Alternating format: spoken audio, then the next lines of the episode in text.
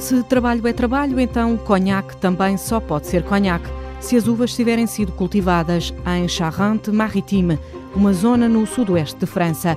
Tem tudo a ver com as indicações geográficas protegidas da União Europeia.